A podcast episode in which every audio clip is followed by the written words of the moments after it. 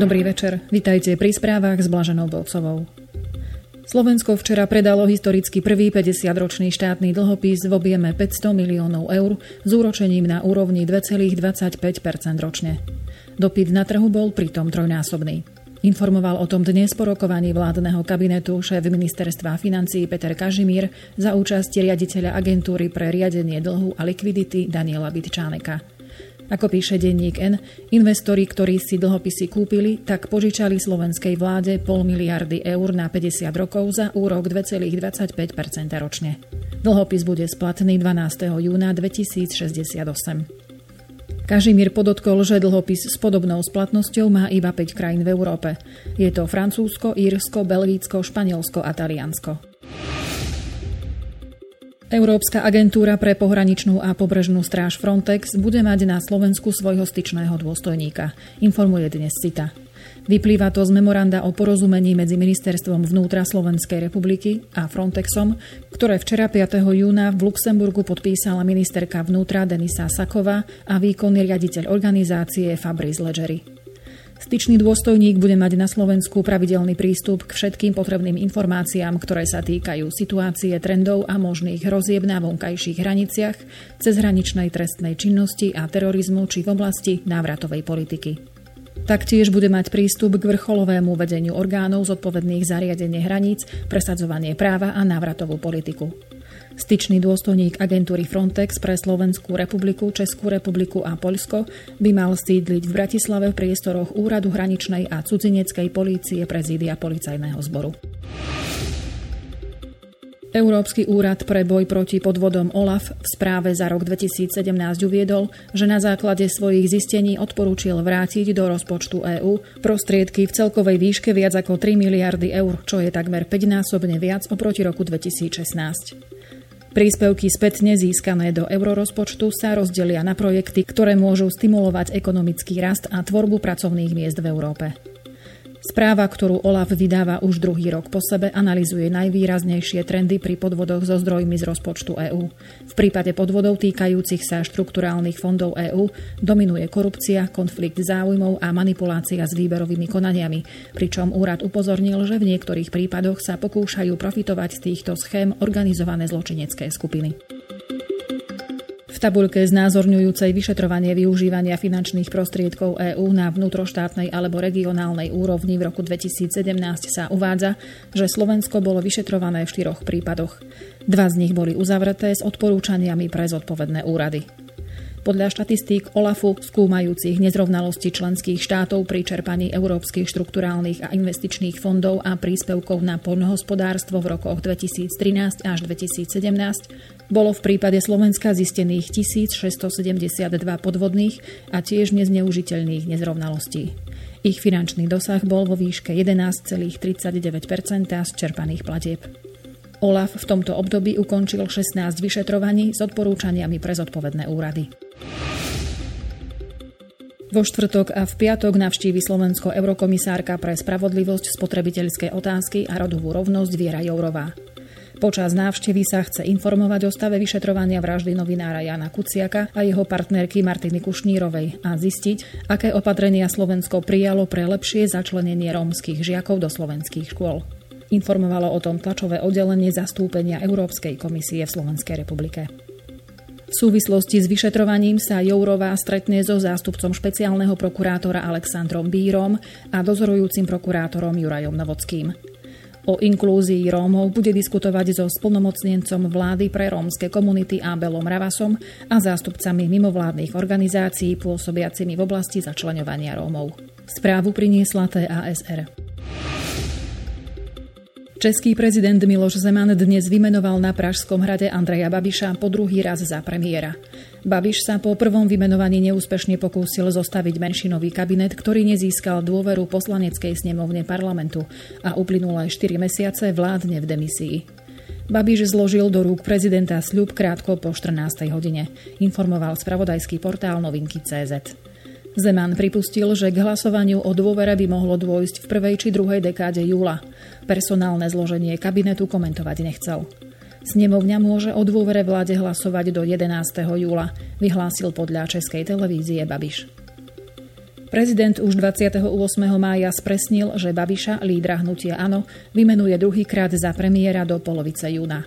Babišova druhá vláda by mohla vzniknúť v spolupráci so sociálnymi demokratmi ČSSD a s podporou komunistov KSČM. Babiš musí predstaviť prezidentovi mená budúcich ministrov do 14 dní.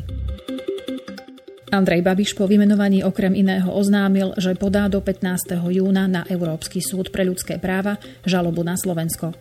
Babiš sa dlhodobo snaží dosiahnuť rozhodnutie, že nebol vedomým spolupracovníkom komunistickej štátnej bezpečnosti. Informuje o tom portál Idnes.cz. Európska komisia dnes predložila návrh na vytvorenie vôbec prvého programu Digitálna Európa. V rámci dlhodobého rozpočtu EÚ na roky 2021 až 2027 by mal mať k dispozícii investície vo výške 9,2 miliardy eur. Exekutíva EÚ vytvorila stratégiu digitálneho jednotného trhu a tiež regulačný rámec zodpovedajúci nastupujúcej digitálnej ére. Túto stratégiu však treba doplniť o ambiciózne financovanie. Investície do programu Digitálna Európa sú zamerané na zvýšenie konkurencie schopnosti EÚ a na rozvoj a posilňovanie strategických európskych digitálnych kapacít.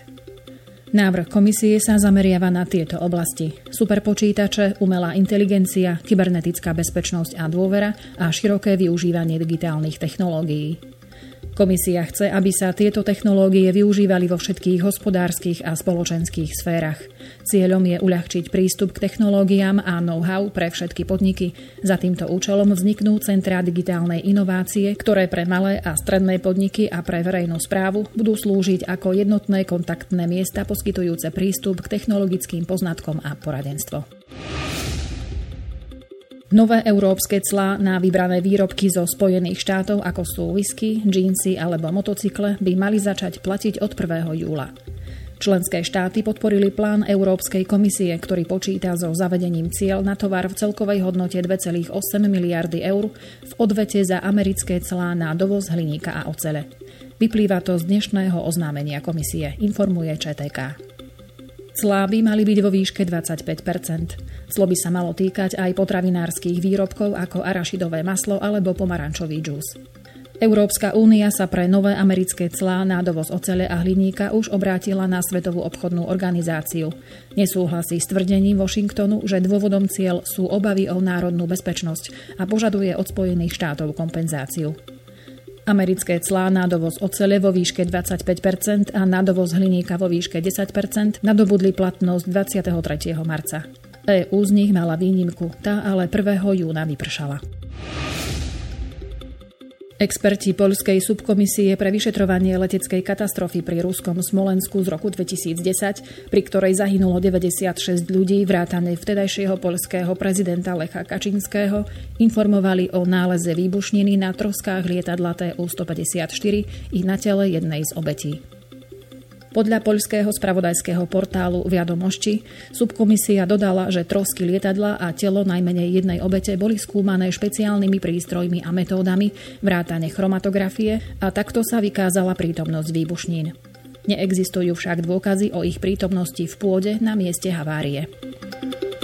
Haváriu poľského vládneho lietadla v Rusku vyšetrovali nezávisle od seba obe zainteresované krajiny, Poľsko i Rusko. Podľa poľských vyšetrovateľov mohli za haváriu chyby a nedostatočný výcvik poľských pilotov, ktorí sa pokúšali o pristátie v mle.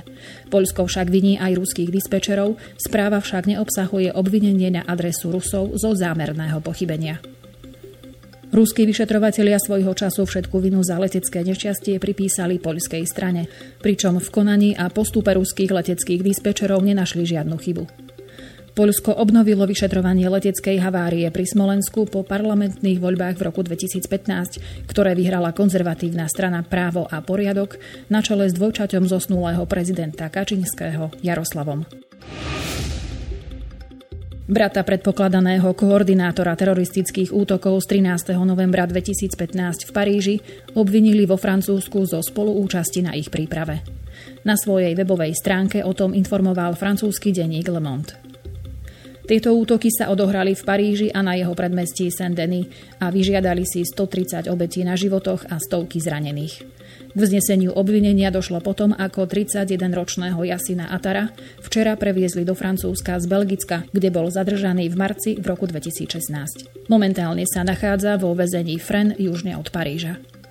Atar bol obvinený z teroristického sprisahania a spolupáchateľstva pri únosoch, vraždách a pokusoch o vraždu spáchaných organizovanou skupinou v súvislosti s útokmi v Paríži a Sendeny.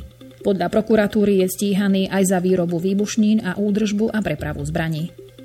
Jasin Atar je mladším bratom Usamu Atara, ktorý je podozrivý, že zo Sýrie riadil prípravy a spáchanie atentátov v Paríži i neskorších teroristických útokov v Bruseli.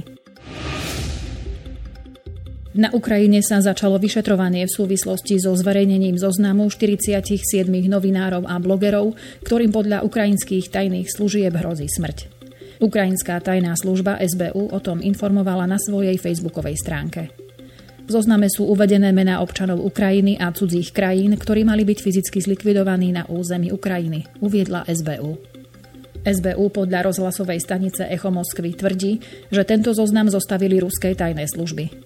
Zoznam sa údajne našiel u podozrivého zo zorganizovania pokusu o vraždu ruského novinára Arkadia Babčenka.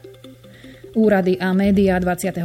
mája informovali, že Babčenko sa stal obeťou vraždy. O deň neskôr ukrajinský minister vnútra Vasil Hricák uviedol, že vražda tohto kritika krebelskej politiky bola zinscenovaná a správa o nej bola súčasťou operácie tajnej služby, ktorej cieľom bolo zabrániť atentátu na Babčenka. Túto verziu potvrdil aj organizátor vraždy Boris Herman, najatý podľa SBU ruskými tajnými službami. Ruský prezident Vladimír Putin podľa vlastných slov očakáva, že ekonomické sankcie uvalené voči jeho krajine budú postupne stiahnuté a vzťahy Moskvy so Západom sa znormalizujú. Putin to povedal pre čínske štátne médiá pred svojou nadchádzajúcou návštevou Číny, informovala dnes agentúra DPA. Putin pricestuje na trojdňovú návštevu Číny v piatok a zúčastní sa na výročnom stretnutí Šanghajskej organizácie spolupráce, ktorá je vojenským a ekonomickým blokom zameraným na Euráziu. Čínsko-ruský trh vzrástol v priebehu uplynulého roka na 87 miliárd dolárov. Obe krajiny sa usilujú posilniť spoluprácu v oblastiach ako je infraštruktúra, energetika, vedecký výskum či moderná technológia. V súvislosti s nedávnym medzinárodným vyjednávaním so Severnou Kóreou Putin vyhlásil, že podporuje úsilie Pekingu o zmiernenie regionálneho napätia a vytvorenie cestovnej mapy pre jadrové odzbrojenie KLDR. Pyongyang pozval ruského prezidenta Vladimira Putina na návštevu Severnej Kóreji. Informovala o tom dnes agentúra Kyodo s odvolaním sa na bývalého japonského zákonodarcu Munea Suzukiho, ktorý bol zaangažovaný do vývoja bilaterálnych japonsko-ruských vzťahov. Suzuki pre novinárov v Moskve uviedol, že pozvánka bola Moskve predložená počas nedávnej návštevy ruského ministra zahraničných vecí Sergeja Lavrova v KLDR. Hovorca ruského prezidenta Dmitrij Peskov neskôr pre novinárov uviedol, že Lavrov tlmočil pozvanie zo strany Pyongyangu potom, ako Severná Kórea naznačila, že toto fórum by sa mohlo zrealizovať počas 4. východného ekonomického fóra, ktoré sa má uskutočniť v ruskom meste Vladivostok v septembri. Palestínske ministerstvo zdravotníctva informovalo, že izraelské jednotky dnes smrteľne postrelili 21-ročného palestínčana z predjordánska, ktorý hádzal kamene do izraelskej hliadky. Velenie izraelskej armády sa k tomuto incidentu zatiaľ nevyjadrilo. Agentúra AP s odvolaním sa na uvedený palestínsky rezort dodala, že mladík prišiel o život počas potýčok s izraelskými silami. Od roku 2015 doteraz palestínčania vo vlne násilností zabili viac ako 50 Izraelčanov, dvoch Američanov a jednu britskú turistku, ktorí boli v Izraeli na návšteve. Väčšina týchto útokov bola spáchaná nožom alebo išlo o zámerné vrazenie autom do davu. Izraelské bezpečnostné zložky za rovnaký čas zabili viac ako 260 palestínčanov, z ktorých väčšina bola identifikovaná ako páchatelia útokov na Izraelčanov. Komisia preverujúca podozrenia z nezrovnalostí počas májových parlamentných volieb v Iraku zistila, že pri hlasovaní dochádzalo k nebývalému porušovaniu pravidiel. Vyhlásil to irácky premiér Hajdar Abády, ktorého citovala dnes agentúra AP. Iračania volili 12. mája 329 členný parlament a išlo o prvé voľby odvtedy, čo Irak v Lani v decembri vyhlásil víťazstvo nad militantmi extrémistickej organizácie Islamský štát.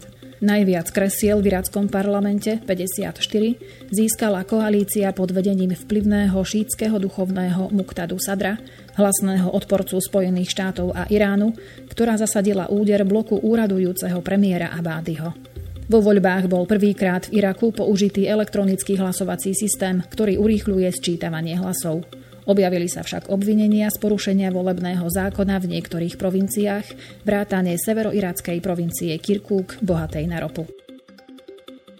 To je na dnes zo správ všetko. Informácie sme prevzali z portálov Denník N, iDnes.cz, parlamentné listy, Pravda, Teraz a webnoviny. Do počutia.